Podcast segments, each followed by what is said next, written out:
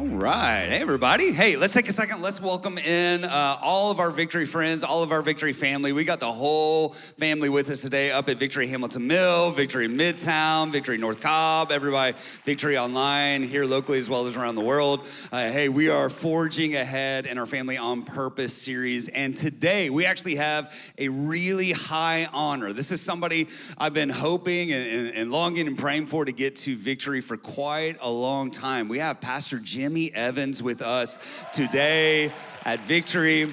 Uh, many of you already know Pastor Jimmy, but if you don't, let me just really quickly uh, just kind of explain just a few things. So, Jimmy and his wife Karen uh, have been high level leaders. This is, this is a thing that the older I get, the more I appreciate uh, men and women who lead in God's kingdom with character, integrity, excellence, not just for a day, a few months, a few years, but do it for decades. And so uh, today we have Pastor Jimmy, who's led at a high level for decades, pastored at a high level for decades, and been blessing marriages for decades. And now uh, he's actually over XO, which we hosted here at Victory yesterday. And so Summer and I were just talking about this and how amazing that was for all the all the marriages who were able to be a part of that. That it's very very rare to be a part of of something where every single speaker knocks it out of the park.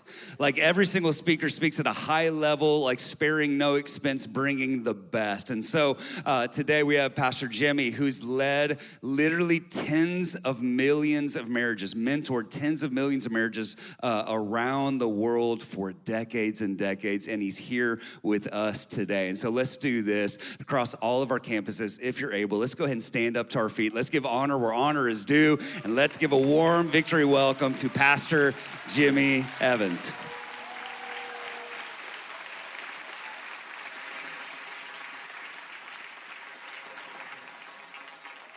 Good morning. Good morning. Good morning. You can take your seat. I'm going to have Pastor Johnson travel around with me and introduce me. that was one great introduction. Thank you, Pastor Johnson, this summer. And it's been a delight to be with you guys and get to know you this weekend. I've heard so many great things about them and about this church. Now, I've been here before. Uh, Pastor Dennis and Colleen are friends of ours, so I've been here years ago but it's wonderful to be back. How many of you were at the XO conference yesterday? Oh gosh, a lot of you. That's great. Thank you for coming. And we had a great day. I'm, I'm going to speak this morning. If you have your Bibles there, you can uh, turn to Proverbs chapter 18. I want to talk about successful communication in your marriage. And this also applies. The principles I'm talking about in this marriage, they apply. I'm going to, I'm going to spe- specify them toward marriage that they work with any relationship, family relationship, whatever. But Proverbs 18, beginning in verse 21, it says, Death and life are in the power of the tongue, and those who love it will eat its fruit. The next verse is interesting. It says, He who finds a wife finds a good thing and obtains favor from the Lord. I don't think it's an accident that those verses go together. And so that the power of life and death is in your tongue, and those who understand that can enjoy the benefit of that. That's what that means. And so I know that this scripture is true because I killed my wife with my mouth. We've been married, we will be married 50 years next May. And so we got married in 1973, and uh, we almost divorced after three years of marriage. And I was, I've always been articulate uh, as, a, as a child. You know, the Lord called me to preach, and so I've always been articulate. But before I got saved, I was very articulate in a bad way. I was an articulate cusser. You know, I knew how to cuss really bad. And, you know, just, so when Karen and I got saved, I stopped cussing, but I had a bad mouth. And I was very critical of her at times, and I would say things to her that were very hurtful at times, and I killed her. Uh, on the night that I changed and we almost separated, and I apologized to Karen. When I apologized to her, the first thing she said is, Your mouth. You have devastated me with your mouth. Words, words can devastate and kill, but they can also bring life. So here's what you need to understand the devil wants to use your mouth to kill, the Lord wants to use your mouth to heal. And you decide who's going to use your mouth. The power of life and death is right here. And if you understand it and if you learn to speak properly, you can understand, you can enjoy the benefit of that. And that's what happened. When I changed and when I repented of how I treated my wife and began to speak differently, the same mouth that killed her brought her back to life. Amen. And so I want to tell you, uh, after 40 years of being a marriage counselor and 50 years of marriage, I want to tell you uh, the, some of the skills of communication. This is one of the most important areas of marriage because it involves every area of marriage. We talk about money, we talk about kids, we talk about everything. And so this is something that we need to get right. But you know, who teaches us about this kind of stuff before we get married? And so maybe you maybe you're single. This is a great time to hear this. If you're married and maybe you're struggling, maybe some of this information will help you. First of all, let me begin by why we communicate. There are six basic reasons of why we communicate. And let me just go through these here. The first is just basic information. Uh, dinner is ready. Honey, I'm home. The kids are on the roof again. You know, basic stuff, just everyday kind of stuff. And so just basically, that's the easy, that's the easy stuff there. The second is partnership, and I'm going to come back to this in just a minute. Uh, needs, uh, meeting each other's needs, children, finances, responsibilities. We're partners. We're married, and we need to partner in, in our marriage with different areas. And so we need to talk because we're partners. Number three is conflict resolution. I'll talk about this more in just a little bit. Uh, sharing, complaining, repenting, forgiving. You know, every marriage is going to have some issues. Every marriage is going to have some problems. Good marriages have problems. If you fight or have problems in your marriage, it doesn't mean you have a bad marriage. The problem, or fighting is only a problem when you can't resolve it. And so if you have issues that come up and you're able to resolve it, that's great. That's a good marriage. And so I'll talk about that more in just a minute. Here's number four is connection. Now this is big. Now, a lot of times when we're communicating in marriage, we don't realize it, but what we're trying to do is get validation, attention, affection, and emotional connection. Now, this is research proves, this has been a lot of research done on this issue. On the average meal, if a couple eats a meal together, face to face, they will connect over 100 times during that meal.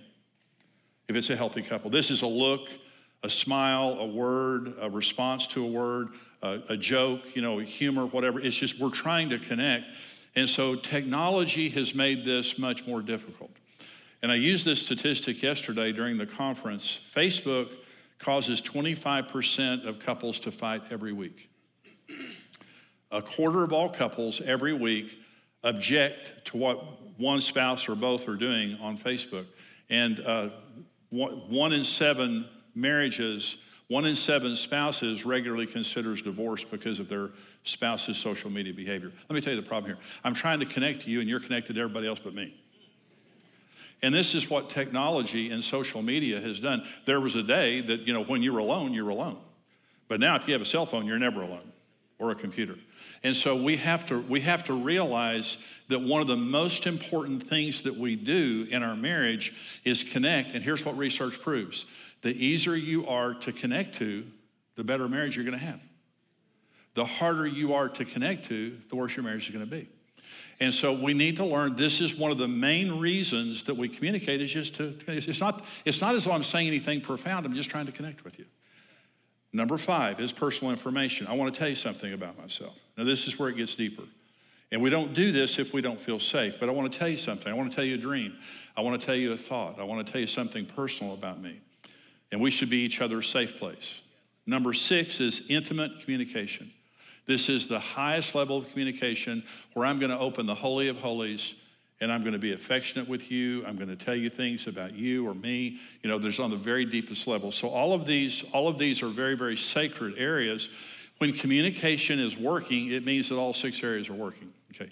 And so I ask you that question. If you're married, you know, are you communicating on all those levels? Okay. And you may or may not be, but what we need to understand is when any level is suffering, it affects all the other levels. Let me give you an example. I told you I was going to come back to the issue of needs. And so this is where a lot of people struggle, and this is where Karen and I struggled so much earlier in our marriage because men are very, very different and women are very, very different. If you marry someone normal, they're not like you. Now, that doesn't sound right, but it's right. if you marry someone normal, they're not like you. And so women, women have four basic needs, uh, and I'm going to tell you about those, and men have four basic needs. Number one need that a woman has is security. This is her mega need. This is her most important need. She wants to feel secure. Nothing makes a woman feel more secure than a sacrificial, selfless male. Nothing makes a woman feel more insecure than a selfish, detached male. She wants her husband to be sacrificial. That's why the Bible tells us as husbands to lay our lives down as Christ laid his life down for the church. That's what women need security. Number two is open and honest communication. This is a need for a woman. This is not the same for men. It doesn't mean that men don't need communication, but one of the greatest needs that women have is for open and honest communication. When a woman, when your wife asks you, you know, how are you doing? She doesn't want a headline answer. I'm doing fine. What'd you do today? Nothing. when she asks you what you did today, here's what she wants to hear. At 6:32 this morning, I came into consciousness. I came into consciousness. I was thinking about my meeting with Bob and feeling a little insecure about it. Uh, she, she wants you to cop it up. Okay. Number three need of women is soft, non sexual affection. It's hard for men to understand that, but that's a need that women have. They just want to be held. Uh, number four is leadership. Uh, they don't want to be dominated, but they want their husband to be the loving initiator of the well being of the relationship regarding children, finances, spirituality, romance, things like that. They want you to be the initiator, but they want you to treat them as an equal and include them on everything. And so, security, open and honest communication, soft non sexual affection, and leadership are the four basic needs that women have. Number four, needs of men, the number one is respect. Honor, or this is our mega need respect and honor. Men are very, very sensitive in their egos. And a lot of times women will say, You're just a big baby. We really are. We really are. We are big, big, and just one little look and one little word, this big old strong man, it can just send him off. And so we, we need respect. Number two is sex. Most men are more sexual than their wives. Number three is friendship. We want to be buddies with our wives. We want you to hang out with us. We like you. We would rather be with our wives than anybody else, but we don't want to be mothered. We had a mother, we don't want another one. Number four is domestic support is that means we want our wives to be domestically centered. Not that a woman should do all the housework, a husband should do an equal share. But women are gifted at turning a house into a home. I, I don't have that gift. I love to go to a place where Karen has been there. She just is wonderful. You know, when, men, when a man makes a bed, it's a sheet, a blanket, and a pillow. when a woman makes a bed, it's just, it's, it just takes five or 10 minutes to get in there. It's wonderful. We just can't do that, though. So, honor, sex, friendship, domestic support. Like I said, if you marry someone normal, they're not like you. So we get married and we start telling each other what our needs are. Partnership. I, if I could meet my own needs, I wouldn't have got married. We get married because I, I, I, can't meet my own needs. And, and see, I've, I've sworn fidelity to you. So not only can I not meet my own needs, I can't shop in any other store.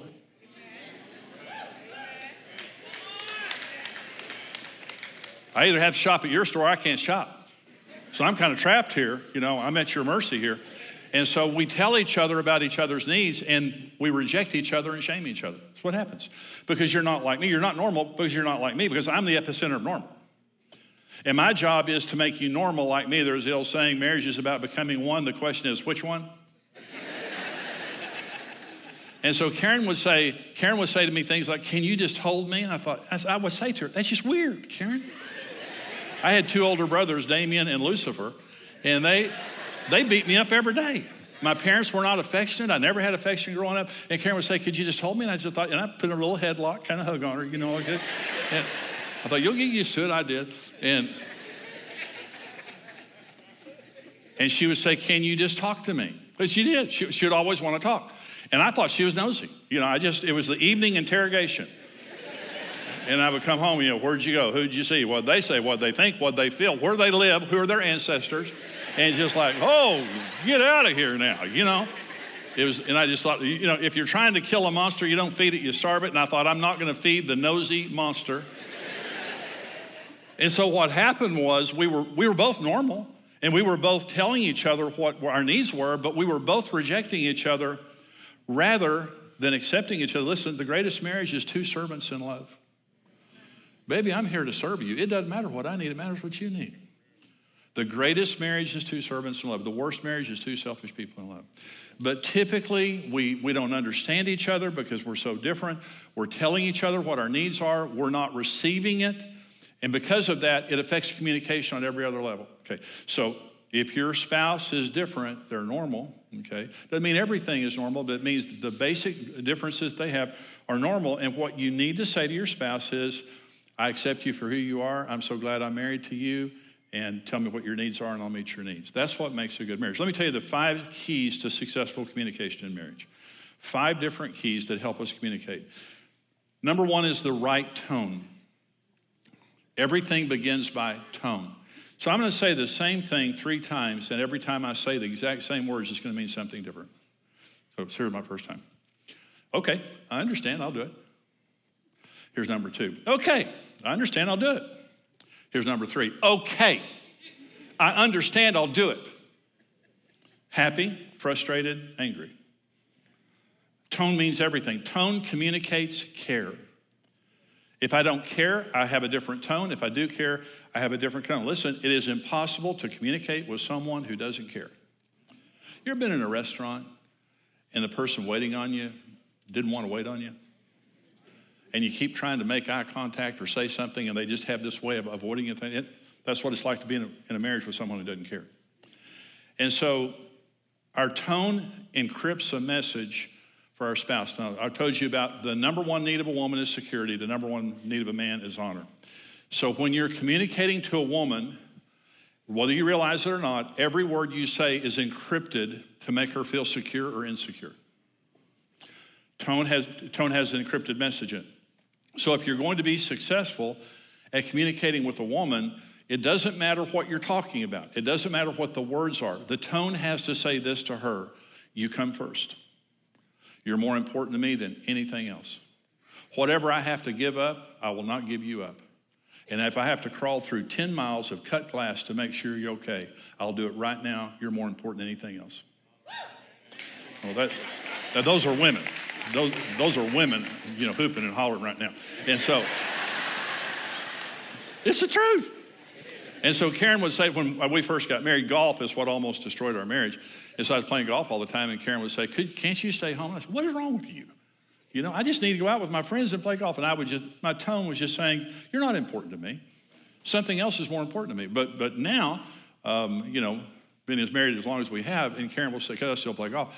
And she would say to me, uh, Jimmy, can you and not play golf? Of course. My tone. Of course. You're more important than anything. I'll say no to anybody else, but I won't say no to you. When you're communicating with a man, your tone has got to be like this. Every, regardless of what you're saying, what you're, the words are not as important as the tone. The tone has to say this I believe in you. I'm glad I married you. You're a good man, and you have what it takes.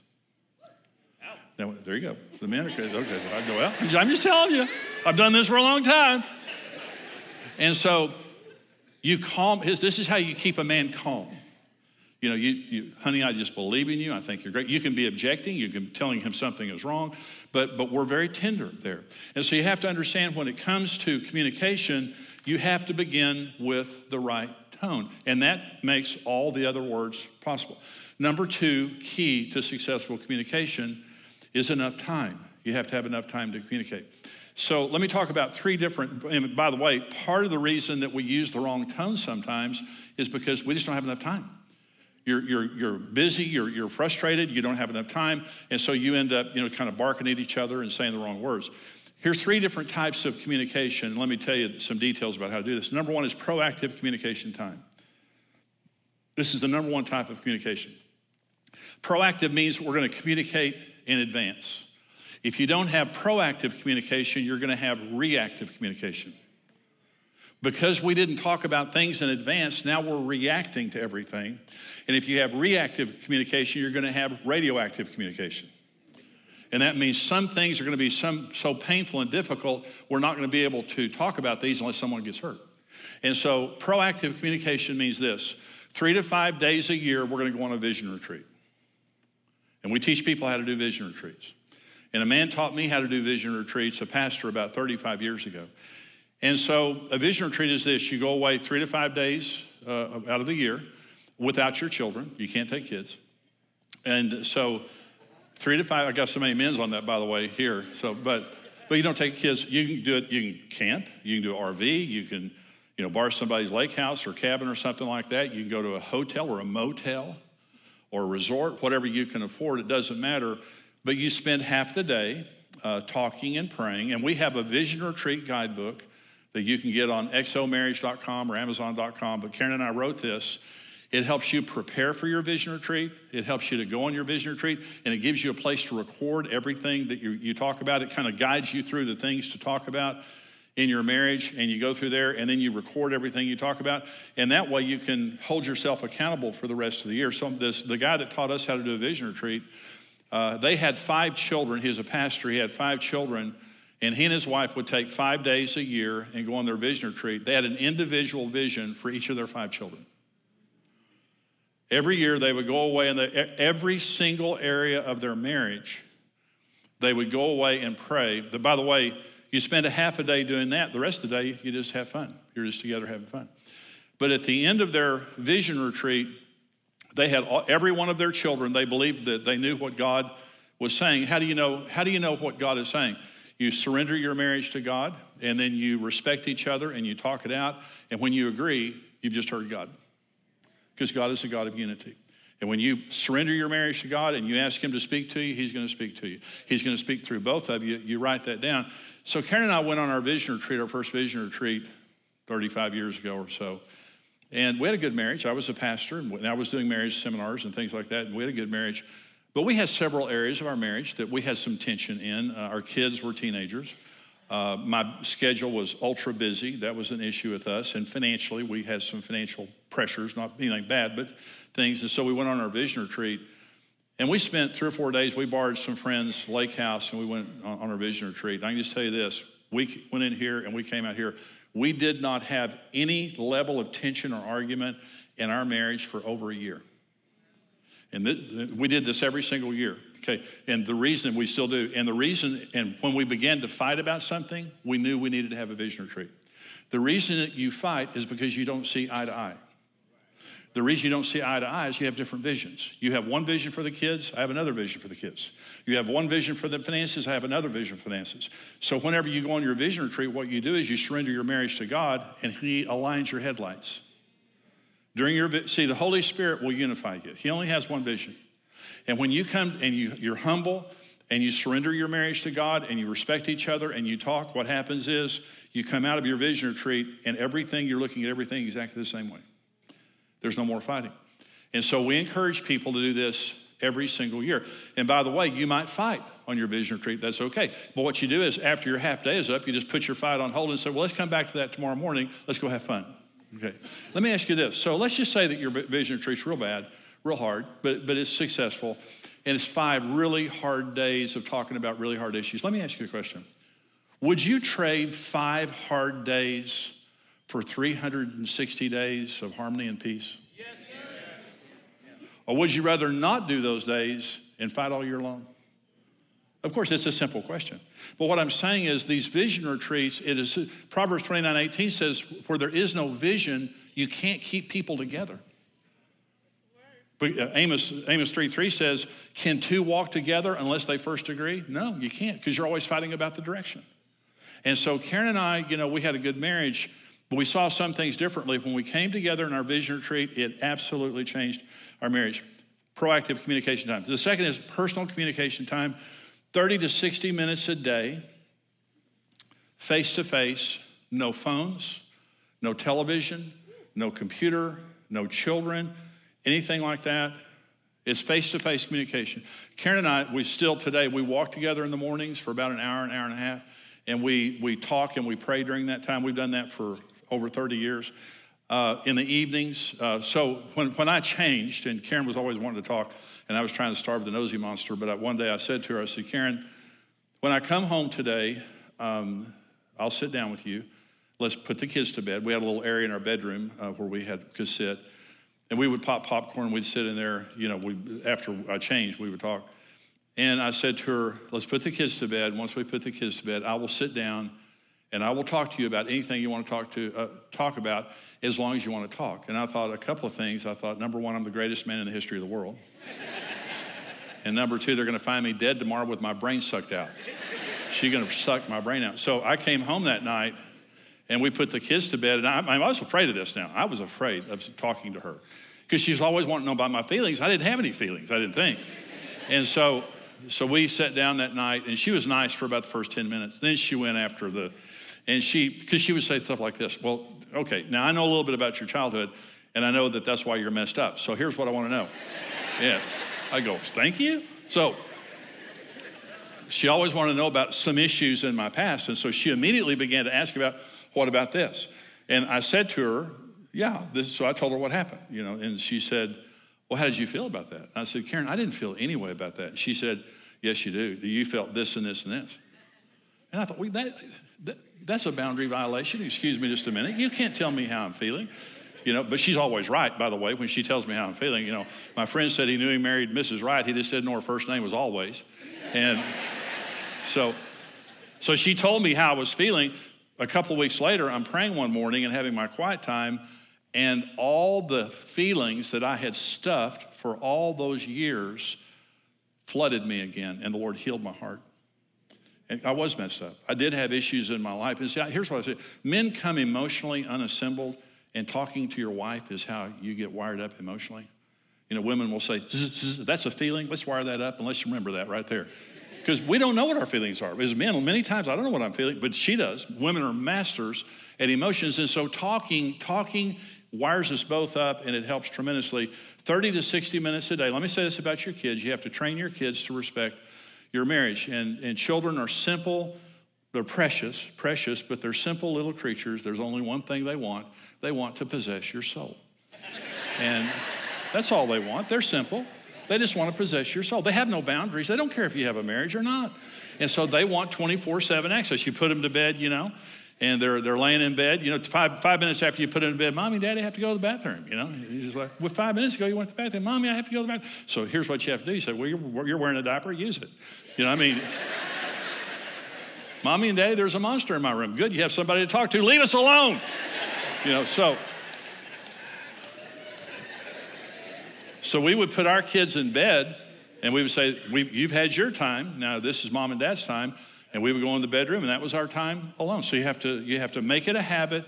And this is no cell phones, no, no newspapers, no magazines, nothing, face to face. It'll change your marriage. Here's the third type of communication it's intimate communication time. And this is just where you tell each other you love each other and how, why you're glad that you're married. Listen to me five minutes of intimate communication a day will resurrect a dead marriage. When you begin to tell your spouse why you love them and how you love them and what you think of them and everything good about them, first of all, it keeps a positive tone in your marriage, which is extremely important. But it literally will resurrect a dead marriage. Intimate communication time, three to five days a year, proactive communication, 30 to 60 minutes of personal communication, and then just uh, five to 10 minutes a day of intimate communication. Here's the third key to communication in marriage it's an atmosphere of trust. And so, if we're going to have communication in our marriage, there has to be an atmosphere of trust. Um, I destroyed Karen's trust in me, 100% destroyed Karen's trust in me. And we went to church every Sunday when we first got married, um, and I read my Bible every day. Um, but I was a terrible, terrible husband, dominant, uh, verbally abusive at times, and things like that. And one morning I woke up and I read John 16, where Jesus said, When the Holy Spirit comes, he will lead you into all truth. And um, that day I went and played golf. I went to work and then went and played golf. Came home, Karen was mad. And she confronted me and I told her to get out of the house. I told her, pack your bags, get out of here. I don't want you around here anymore.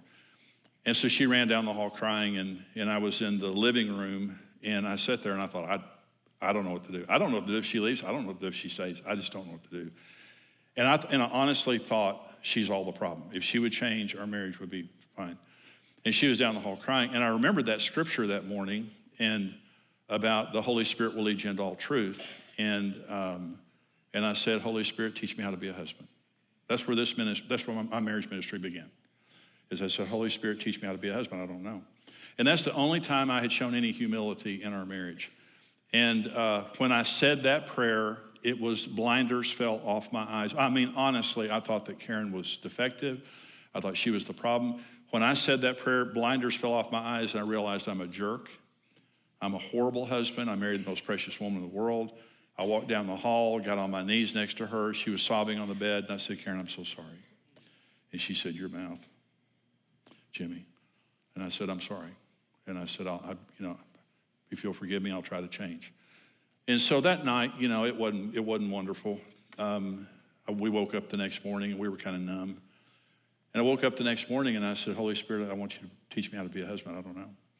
And he told me to turn to Genesis 2, and I turned to Genesis 2.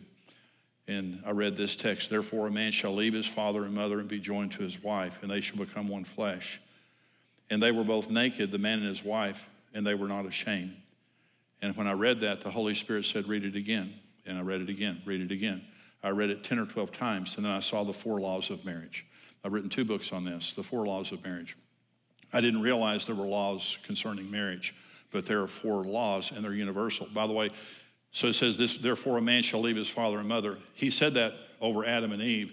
And some people say, how do you know that God wasn't just talking to Adam and Eve? They didn't have mothers. Adam and Eve, the only two people that never had mothers. And so these are universal laws that God was speaking over marriage. Here are the four laws of marriage. Number one is the law of priority. For this cause, a man will leave his father and mother. Your mother and father are the most important relationship you have until you get married. You have, once you get married, your parents are secondary to your new spouse. There's the old saying that blood is thicker than water. In other words, fight, fight breaks out, you stick with family. But here's another saying blood may be thicker than water, but spirit is thicker than blood. Amen. What God has joined together, what God, so your marriage has to be first. God told me, He said, you hang up your golf clubs, your marriage has to be first. That was number one. Number two is the law of pursuit. For this cause, man will leave his father and mother and cleave unto his wife. The word cleave means work. It's a, a, very high energy word. Marriage is work, it only works when you work at it. And a lot of people think if I married my perfect soulmate, I shouldn't have to work at it. If you married your perfect soulmate, they're messed up and you're gonna have to work at it. There's no such thing as a marriage without work. Now, I've done this for a long time, and I've helped a lot of different couples. And I'm telling you, there's no such thing as a perfect marriage without work. And after 49 years of marriage, we both have to work at it, but it's a wonderful kind of work. The third law is the law of partnership. For this cause, a man will leave his father and mother, cleave to his wife, they shall become one. Marriage is about sharing. I was dominant. I dominated Karen. It was, it was my way or the highway. And so I had to change. I had to begin to treat Karen with respect and make decisions with her and respect her as a partner in our marriage. And so marriage is about sharing. Number four law is the law of purity. The man and his wife were both naked and unashamed. The word naked, there's the word arom in the Hebrew. It just means exposed. God created marriage to be the most intimate relationship on the earth mentally, physically, emotionally, spiritually. And Adam and Eve had this wonderful relationship until they sinned. And when they sinned, the next scene is they're hiding behind fig leaves from each other and God. And so when you have sin in a relationship, you cannot have intimacy because there's no trust in the relationship. I had sinned against Karen a million times in our marriage, and never one time in our marriage said I was wrong. And so on that day that God showed me the four laws of marriage, that's when I started to change. And so within two or three weeks, um, we were friends again, and we, you know, had humor in the relationship, which we hadn't had in a long time. After several months, we were deeply, passionately back in love. Um, and Karen says something to me one day, very personal something to me one day. And I said, how long, have you, how long have you been thinking that? She said, Years. And I said, Why didn't you tell me? She said, I didn't trust you until now, Jimmy. Trust is earned in drops and lost in buckets. And whenever you've lost trust, you have to begin, begin to be consistent in your behavior. Is your marriage first? Are you working at it? Are you treating each other with respect? And are you careful about your behavior? And when you make a mistake, do you take responsibility? This is, this is how simple marriage is. The four laws of marriage. It has to be first, you have to work at it, you have to share, and you have to be careful. That's how, that's how simple marriage is. And so, and let me tell you why God uses me. This is the truth. God uses me because if I can do it, anybody can do it. That's why God uses me. And so at 22 years old, I'm sitting there one morning and the Lord shows me the four laws of marriage. And I realize I violated every law of marriage. That's why we have such a terrible marriage. And the next thing you know, we're back in love. And let me say something. We've never, we've never lost it in the last 47 years. We've never lost what God gave us through the four laws of marriage. We've gone through difficult times and we've had challenges, but the laws of marriage will, will change your marriage, but it'll also protect your marriage. Here's number four, key to communication, the truth spoken in love. And this is Ephesians 4.15. Instead, speaking the truth in love, we will grow to become in every respect the, the mature body of him who is the head, that is Christ. Speaking the truth in love, the truth and love, they, they have to go together. Truth without love is mean. Uh, love without truth is meaningless and love and truth are medicine. They have to go together. speaking the truth in love. In marriage, you're going to have problems, but you have to learn to speak the truth in love to your spouse. Let me give you a couple of keys here for conflict communication, conflict resolution. Give your spouse the right to complain without paying a price. And this is critical. If you're going to be able to resolve conflict, in bad marriages, toxic marriages like ours was, people are afraid to tell the truth because they know their spouse is going to go ballistic because they're, they're defensive. And so I went to a men's conference one time when I was a young man, and there was a, there was a guy there, a pastor. He was teaching this men's conference, a very young guy. And he, he said, he made this comment. He said, Every man needs to sit down with his wife and say to her, Tell me what's wrong with me, and I won't defend myself. And I thought, That's the dumbest man I've ever seen in my life. I mean, they, you know, why would I ask her that? She would tell me. I mean, she can't wait to tell me that. Okay, that, that was then. We'll fast forward when you've been married as long as we have, you have code language. Um, and our code language is this on, on a regular occasion, I look at Karen and I'll say, Are you okay? Let me tell you what that means. That means if there's anything in your life that's not okay, I will stop everything in my life until your life is okay. You're the number one thing in my life. Karen, she never has to say it twice. She never has to beg. The only thing she has to say is, here's what I need, and it's done. And so, how do you know you're a good husband until your wife tells you? How do you know you're a good wife till your husband tells you? And see, we feel threatened by that. You know, I want Karen to tell me if I'm not being a good husband. I was very defensive early on. And so I'm going to give you the right to complain without losing your dignity. Okay? I'm not saying I'm going to agree with it. I'm just saying I won't attack you. I won't, I won't, you know, come at you. You're safe to come to me and tell me what your complaints are. You know, good, did you know good stores have good complaint counters? Did you know that? Did you know your favorite stores have the best complaint counters? And you go, you take something back and they, they take it and they don't hassle you and they, they give you a refund or let you exchange or something. But your worst stores are the stores where they don't, don't have a good complaint counter. How good is your complaint counter? And so in marriage, we need to have one. Number two is this complain and don't criticize. Okay, so I want to give you the right to complain, but there's a difference between complaining and criticizing. So let me give you an example of this. So let's just say Karen and I have an issue going on, and I say this to Karen. Uh, you know, Karen, this morning when we were in the kitchen, you said that to me. And can I tell you how I feel about that? You probably didn't mean anything by it, but can I just say how it made me feel? It made me feel like that you weren't over yesterday and maybe you were trying to pay me back. And I'm not saying that's true. I'm just saying that that's what made me feel. And so I, I want to hear what you have to say about that. That's complaining. You're not being attacked. You're not being accused. It doesn't threaten you. That's complaining. Here's what criticizing is. You know, Karen, we were in the kitchen this morning and you said that to me. And I know why you said it because you're evil like your mother. and you were trying to get me back. And I want you to know I don't appreciate it. And the judge and jury have met you're guilty, and if you confess, we'll go easy on you. That's, that's what criticizing is. We hate to be, I hate to be criticized. We all hate to be criticized. So here's, here's how we're going to resolve conflict in our family. We're going to give each other the right to complain without paying a price, and we're going to complain. We're not going to criticize. I'm going to tell you how I feel, but I'm not going to accuse you. I'm not going to, do, I'm not going to attack your character. And whenever you do those two things, the truth spoken in love, you always begin conflict by being positive. Uh, research has proven a conversation never rises above the level of the first three minutes. So if you start out negative, it's going to be a negative conversation. But you start out like this, honey, I love you. I'm glad I, I'm glad I married you. I would do it again. We're, we're a team. And uh, I just want to tell you something that I, am kind of bothered about and I want to talk about it. And that's how you start it. Okay, and you can get through any issue if you speak the truth in love. And if you stay positive and you complain and don't criticize. That's number four. Here's number five is a team spirit. We're different. We're different by God's design. I was talking yesterday uh, in the conference about money languages um, driver, analytic, amiable, expressive. Driver money means security, expressive money means acceptance, amiable money means love, uh, analytic money means security. People look at money in four different ways. Uh, this is something that caused Karen and I to fight about money constantly until I realized we had different money languages. I'm amiable and Karen is analytic. And we would, ju- we would fight about money because to me, money means love, to her, money means security. It's completely different. And we fought about it until we realized how good of a team we are. Now, when I, I did the poll yesterday during the conference, And I said, How many of you can see your own money language? And most people raise their hand, about 90%. Uh, how many of you can see your spouse's money language? I think 100% of the hands went up. And how many of you are different is probably 80% of the couples were different money language. And what that means is you marry someone with a different perspective of money. Probably you have a different perspective on money. But let me tell you, that's what makes you a good team.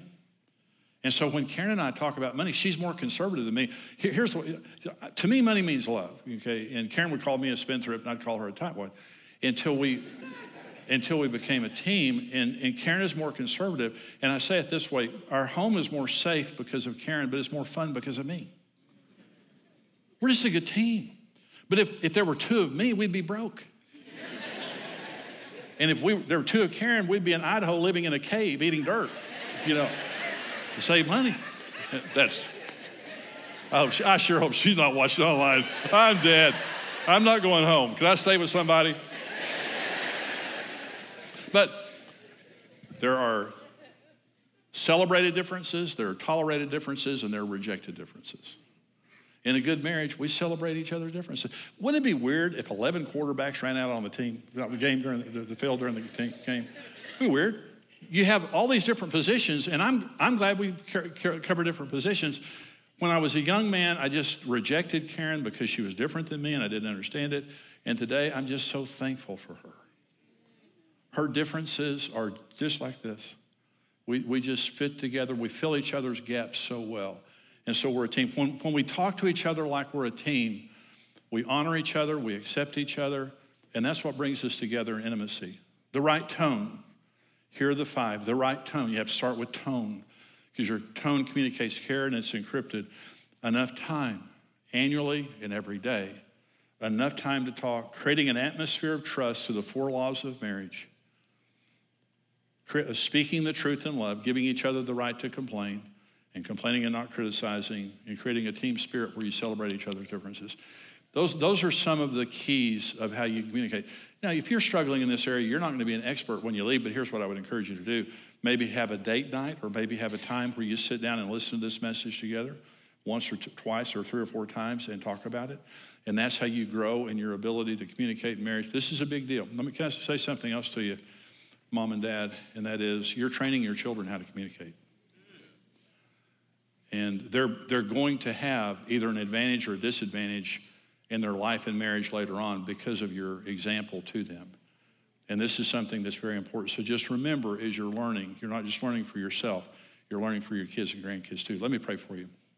Lord, bless these precious people, everyone in all the campuses, everybody who's watching online. Lord, you know, you know every detail of our circumstances.